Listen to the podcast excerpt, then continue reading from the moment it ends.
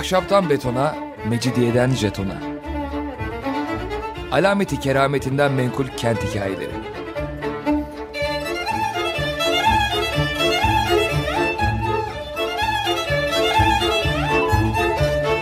Hazırlayan ve sunan Pınar Erkan.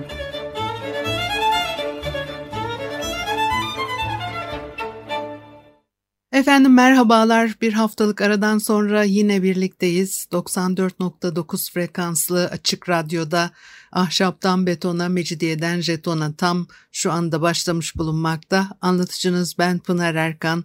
Elektronik posta adresim pinarerkan.yahoo.co.uk Bugün Kırım Savaşı sonrasında İstanbul'a gelmiş olan Baron Durand de von Manyen'in anılarından söz etmek istiyorum. İstanbul'la ilgili gözlemleri var. Kırım Savaşı önemli bir savaştı. 1854 senesinde başladı ve e, Osmanlı'nın tabii bu savaşı e, kazanma ihtimali düşük olarak görülüyordu ama o dönemde müttefikleri İstanbul'a geliyorlar, e, konuşlanıyorlar. Özellikle İngilizlerin İstanbul'da kaldığı 4-5 yıl e, hem e, Beyoğlu bölgesinde hem Üsküdar'da e, etkiler yarattı.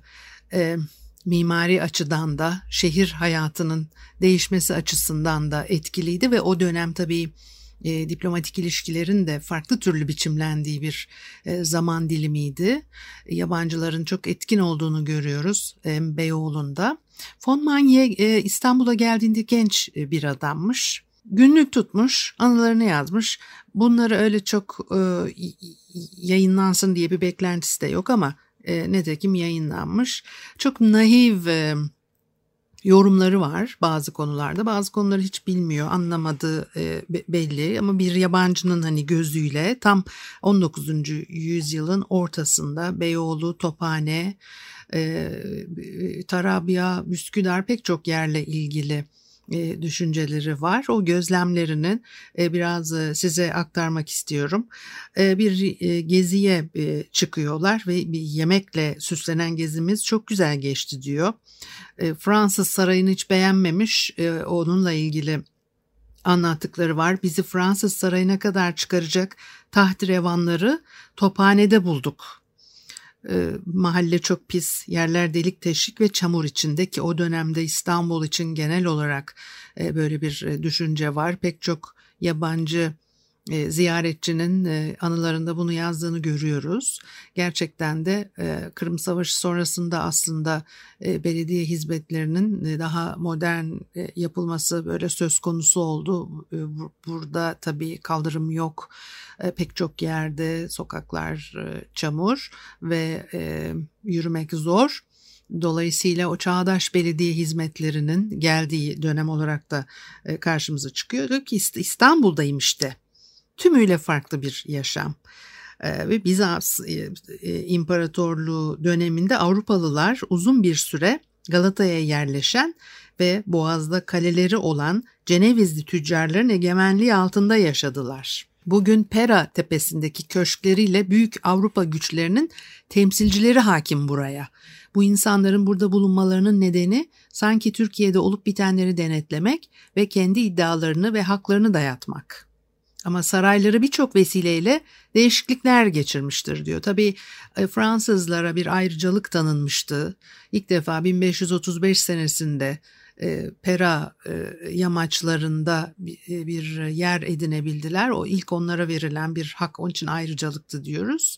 Ve uzun sürede başka birisi böyle bir hakka sahip olmadı. Çünkü Osmanlı'nın yurt dışında düzenli büyükelçi bulundurmak elçilik bulundurmak gibi bir alışkanlığı yok. E, bir şey söylemek isterse birisini gönderip söyletiyor ondan sonra da o kişi geri dönüyor. Tabii geçmiş yüzyıllarda Osmanlı'nın e, batıdaki etkisiyle 19. yüzyıldaki etkileri de aynı değil. 18. E, yüzyılda başladı ilişkilerin değişimi ve e, büyükelçiler daha rahat ilişki kurabilir oldular. Hem sarayda ağırlanış biçimleri bakıyoruz e, daha önceki dönemlerde saray kapısında çok uzun zamanlar bekletilirken bu bazen ayları bulabiliyordu. Artık e, daha iyi karşılandıkları ve ağırlandıkları görülüyor. Çünkü Osmanlı'da da tabii ciddi bir değişim ve dönüşüm dönemi 18. yüzyıldan itibaren hele 19. yüzyılda giderek e, Galata'dan e, Taksim'e kadar olan bölgede elçilik yapılarının inşa edildiğini, ateşeliklerin ve e, tabii ticaret de burada e, dönüyor ve Galata bölgesi, ticaret bölgesi, e, iş e, merkeziyken Beyoğlu bölgesi de ikametgah alanı olarak aslında gelişti. Onun yanı sıra elçilikler var. O elçiliklerin etrafında ona göre e, biçimlenmeler, yapılanmalar söz konusu. E, o gözle tabii e, düşüncelerini bize e, aktarıyor gözlemcimiz. Ve Fransız sarayı da tabii çok görkemliydi. Gözlemcilerin anılarında geçer. Fakat e, aslında çok eleştirildiğini bu yapılarında görüyoruz. Daha önce Venedik Sarayı'yla da ilgili eksikleri anlatan e, ziyaretçilerden e, programımızda söz etmiştik. E, ve e, Montaigne'de e, Fransız sarayıyla ilgili o düşüncelerini e, bize e, bildiriyor.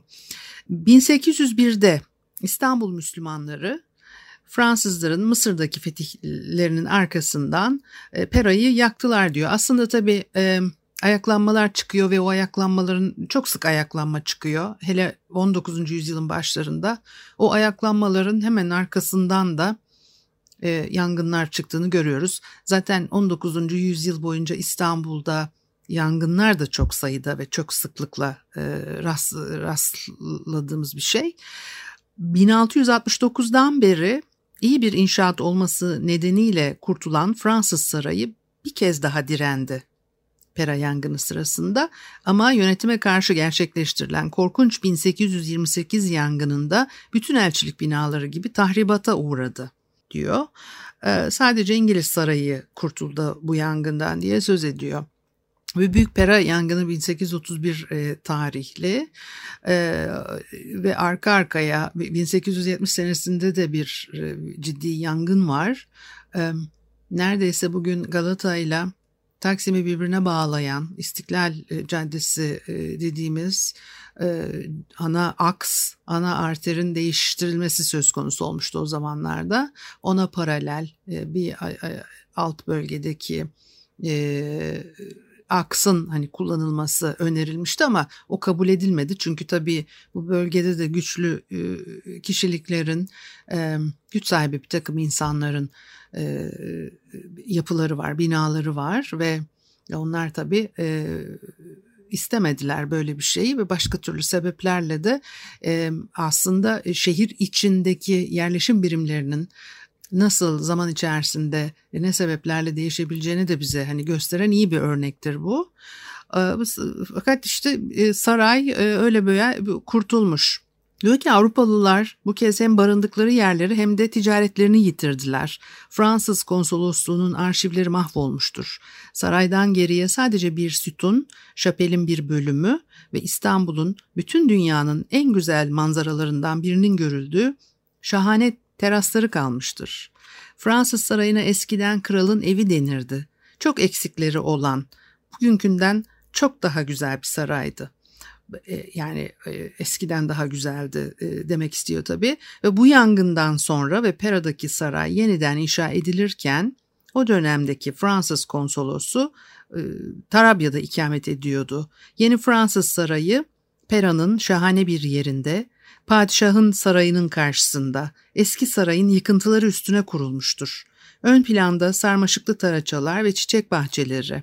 İkinci plan olarak da güneşte parlayan ve denizin mavi rengiyle gemilerin bulunduğu limanla güzel bir rölyef oluşturan dökme kubbeleriyle Galata, Tophane, nihayet Sarayburnu'ndan Halice kadar uzanan İstanbul, tepelerdeki şahane minareleri, sarayları, konakları camileriyle. Diğer tarafta Marmara, Asya e, tepeler muhteşem e, görünüyor diye e, anlatıyor. E, Pera Sarayı'yla devam edeceğim ama bir e, müzik arası verelim ondan sonra devam edelim. Efendim Açık Radyo'da Ahşaptan Betona, Mecidiyeden Jeton'a devam ediyor. Haliyle Pınar Erkan'ı dinlemektesiniz. 19. yüzyılın ortalarında e, bir Fransız e, ziyaretçinin İstanbul'da gördüklerini ilgili e, bize bildirdiklerini size aktarıyordum. Von Manye Beyoğlu'nda kalıyor ve Fransız Sarayı Beyoğlu'nda tabii e, en görkemli saraylardan bir tanesi. Fakat onunla ilgili ve mimarlığıyla ilgili beğenmediği şeyler var. Levanten mimarlığı pek fazla onurlandırmıyor diyor ve 1500 frank karşılığında ve onarılması mümkün olmayan hatalarıyla orada yaşayan herkesin lanetini çekiyor diyor. En büyük kusur da inşaatta rutubet yapan ve yumuşak ve geçirgen malta taşı kullanılmış olması. Katlar da yanlış düzenlenmiş salona, yemek salonuna gitmek için fenerlerle aydınlatılan 20 basamaklık bir merdivenden iniliyor ve sefir ve sefirenin dairesine, özel salonlarına, e, sefirin bütün gün ziyaretçi kabul ettiği çalışma odasına ulaşabilmek için de 50 basamaklık bir merdiveni çıkmak gerekiyor. Ve bütün bu garabetin nedeni sekreterler, bürolar için dahice bir düşünceyle bir ara kat sıkıştırma. Ayrıca sonu gelmeyen koridorlar ve geçitler de çok yer kaybettirmiş. Sarayın çeşitli bölümleri daha işlevsel bir biçimde birbirine bağlanabilirmiş. Her yer binanın yüksek duvarları yüzünden çok karanlık bir avluya bakıyor. Bütün bunların dışında mutfak da çok uzak. Yarım kilometre uzunluğunda tonozlu bir geçidin sonunda mutfak. Ama bu şaheseri yaratan kişi ödüllendirilmiş ve nişanlar verilmiş kendisine. Baron Butenvel Fransız Sarayı'nın yeniden inşa edilmesi sırasında İstanbul'da maslahat güzardı. Kendisi zeki ve hoş sohbet biriydi. Ona bu meseleyi açıp biraz takıldığımda kendisini savundu ve Pera'daki kusurlu konsolosluk sarayının planını onayladığını söyledi. Bütün bu olumsuzluklarına rağmen Pera Sarayı'nın bir bütün olarak görünümü güzel. Bir prenses gibiyim burada. Sarayın bir katında bir kanada yerleştim. Kuzinim de aynı katta ama uzun koridorlar yüzünden uzağım ondan. Benim salonum dört pencereli. Müthiş keyif veriyor bana. Bu, bu pencerelerden birinden öbürüne koşup duruyorum. Çünkü her pencereden ayrı bir güzellik keşfediliyor. Tabii ki bir resim sehpası ve büyük bir tuval yerlerini alıyorlar ve resim yapmaya başlıyorum. Yangınlar öncesinde e, sonradan ifade ettiği şekliyle e, iki kayıtına kayıt altına almışım e, dediği yerler var. E, yangın öncesinde oraları çizmiş ve resmetmiş. Ondan sonra da tabii yangından sonra yeni inşa edilen yapılar veya onarılanlar o eski halini tamam anlamıyla yansıtmaya olabiliyorlar. İstanbul manzarasının Müthiş büyüleyici olmasının nedeni iklimin güzelliği ve havanın berrak olması. Hiçbir biçimde bu berraklık bozulmuyor. Fabrika yok, baca yok, demir yolu yok, araba yok. Dolayısıyla hiç toz yok, duman yok. Akşamüstü sadece altın renkli hafif bir toz bulutu uçuşuyor gökyüzünde ve bu toz bulutu sanki her şeyi daha bir güzelleştiriyor. Ve bu koca başkentte istenmeyen hiçbir ses, hiçbir gürültü duymuyorsunuz. Sadece Katolik kiliselerin gümüş gibi parlayan çanlarının uyumlu vuruşları ve sesleri ve Osmanlı borazanlarının uzaktan duyulan neşeli sesleri diyor. E, bu, e, Beyoğlu'nun havasını Tarabya'ya göre daha çok beğenmiş. Tabi arada yaz zamanlarında bile bir derece e, farkı var. Tabii ki e, Boğaz, oradaki akıntılar ve farklı bir e, rüzgar, bir... E, e, iklim oluşturuyor orada. E, diyor ki orada donuyorduk az daha. Burada rüzgar yok. Aniden fırtına da patlamıyor. Hararet 25 derece Aralık ayında. Yaz mevsimindeymiş gibi çiçekler içindeyiz. Salonumda Sevr polseleninden şahane bir tabak, Venüs'ün üç tanrıça arkadaşıyla süslenmiş bir vazo içinde çiçekler. Hiçbir eksiğim yok, çok şımartılıyorum diyor. Ve modern hayat açısından da gene yeni bir hayat ve bu hayat hoşumuza gidiyor. Konsolosluğun salonları her zaman açık. Pazartesi günleri büyük resepsiyon var. Yemek davetleri de e, hiç eksik olmuyormuş. Ondan sonra uzun uzun biraz e, Katoliklerin e, buradaki çalışmalarından söz ediyor. Tabii o dönemlerde çok e, rahat okullar da açtı Katolikler ve e, e, çeşitli hizmetler veriyorlardı. Sağlık hizmetleri konusunda da oldukça iyiydiler e, e, ve e, öyle kabul gördüler zaten. Pera'da gezintiye çıkıyorlar. Çok güzel bir havada Fransız sarayından çıkarak Avrupalıların mahallesinin uzun arterini oluşturan ve bir yamacı Boğaz'a öbür yamacı da Halice doğru inen sırta bakan Pera Caddesi'nde ilerliyoruz. Bu semtte mağazalar, güzel evler, konsolosluk binaları var. Eskiden Vebalılar Hastanesi olan Hristiyanların karantina yerine solumuzda bırakıyoruz. Sağımızda Rumların çıplak ve boş, ıssız mezarlığı, önümüzde devasa bir binanın pembe duvarları yükseliyor. Sultan 3. Selim'in süvari kışlası burası diyor. Biraz sonra gezintimizin hedefi olan küçük mezarlığa geliyoruz. Burası bir çam ve servi ormanı gibi. Büyük mezarlık kadar kalabalık değil çünkü yolları bakımsız, yokuşları çok dik ve birdenbire taşlar arasında yeni ve tahrip olmuş mezarlar ve kemikler arasında kalınca çok şaşırıyoruz.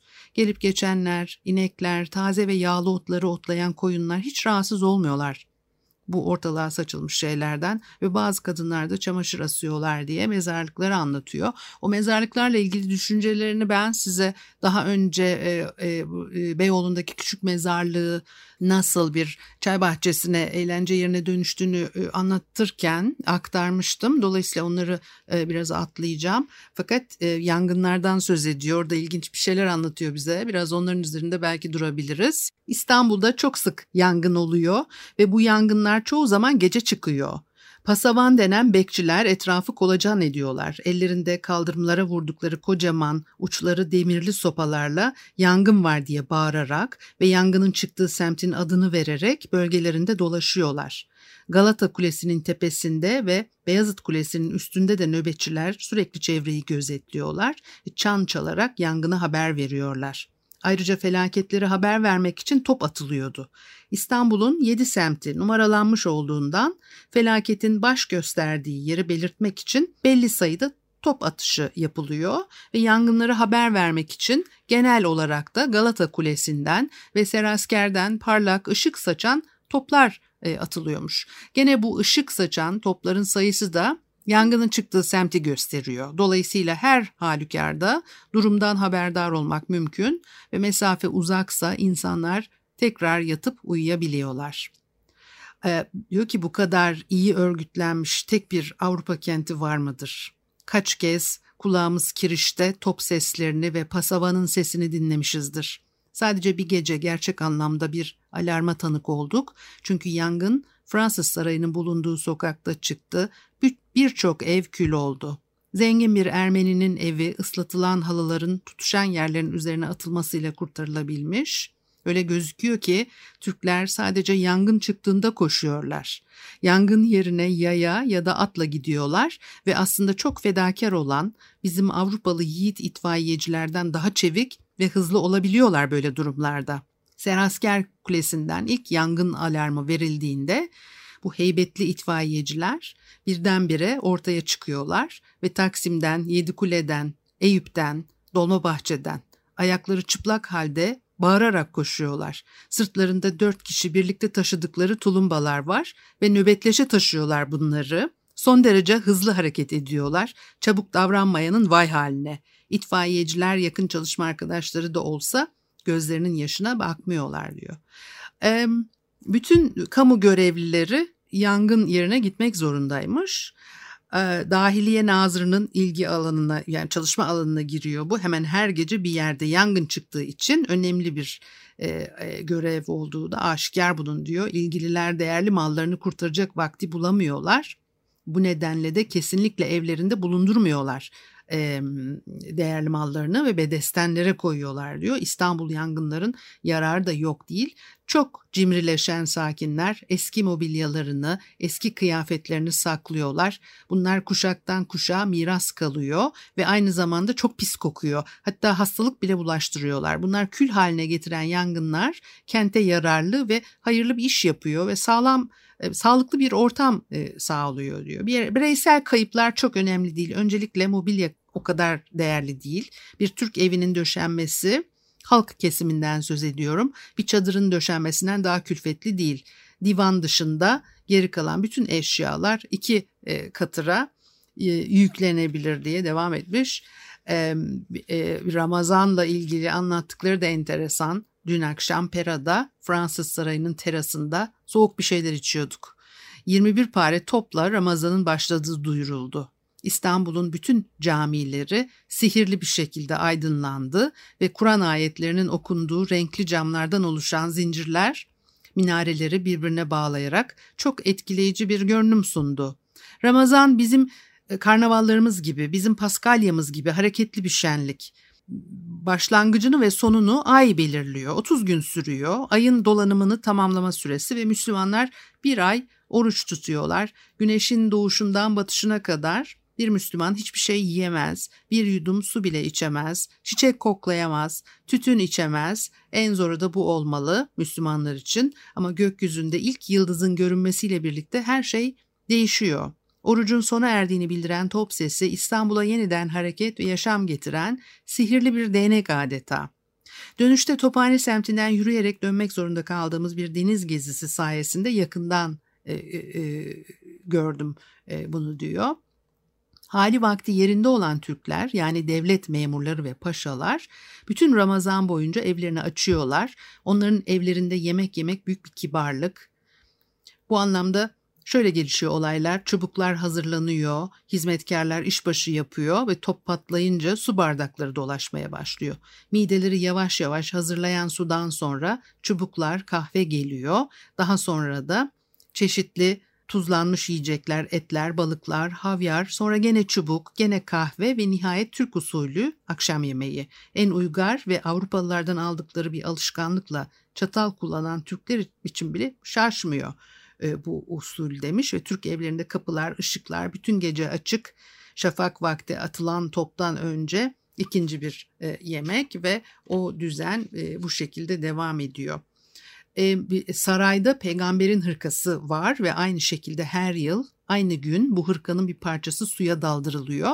Bu sudan içen Türkler doğru yoldan ayrılmayacaklarına inanıyorlar. Sultan Ramazan günlerinde sevdiği kimseleri dağıtıyor bu sudan. Akşama doğru büyük bir kaseye bir damla koyuyorlar bu sudan ve değişik zamanlarda üç kez içiyorlar. Ramazan'da sultanın sarayına gidenlere büyük bir e, konukseverlik gösteriliyor. Zengin olsun, yoksul olsun herkes kabul ediliyor saraya. Yeter ki sarayla bağlantısı olan bir dostunun ya da tanıdığının adını versin. 10 bin kişilik bir yemek verildiğinde rahat rahat 15 bin kişinin doyabileceği kadar yemek hazırlanıyor. Yılın bu ayında sultanın yaşadığı sarayda bu kadar insanı doyurması gerekiyor. Buna sarayın doyurma yükümlülüğü olan ek binaları ve başka ikametgahlarını da eklemek gerekir. Cömert Sultanı iftardan sonra da hatırlı devletleri e, ağırlıyor. E, başka yerlerde de görülen bu tuhaf adete diş kirası diyorlar. Sarayın bütün ek binalarında her gün 2000 sofra e, kuruluyor. Artan yemekler hizmetçilerin ve hizmetçiler e, bu artıklarla kendi karınlarını doyurduktan sonra rant bile sağlayabiliyorlar diyor. Demek ki o yemekleri herhalde başkalarına satıyorlarmış.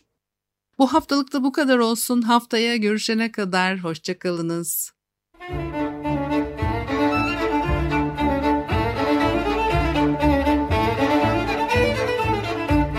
Ahşaptan betona, mecidiyeden jetona. Alameti kerametinden menkul kent hikayeleri.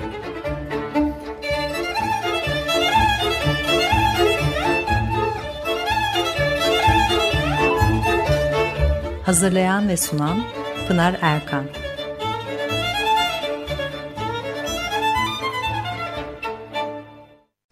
Açık Radyo program destekçisi olun bir veya daha fazla programa destek olmak için 212 alan koduyla 343 41 41.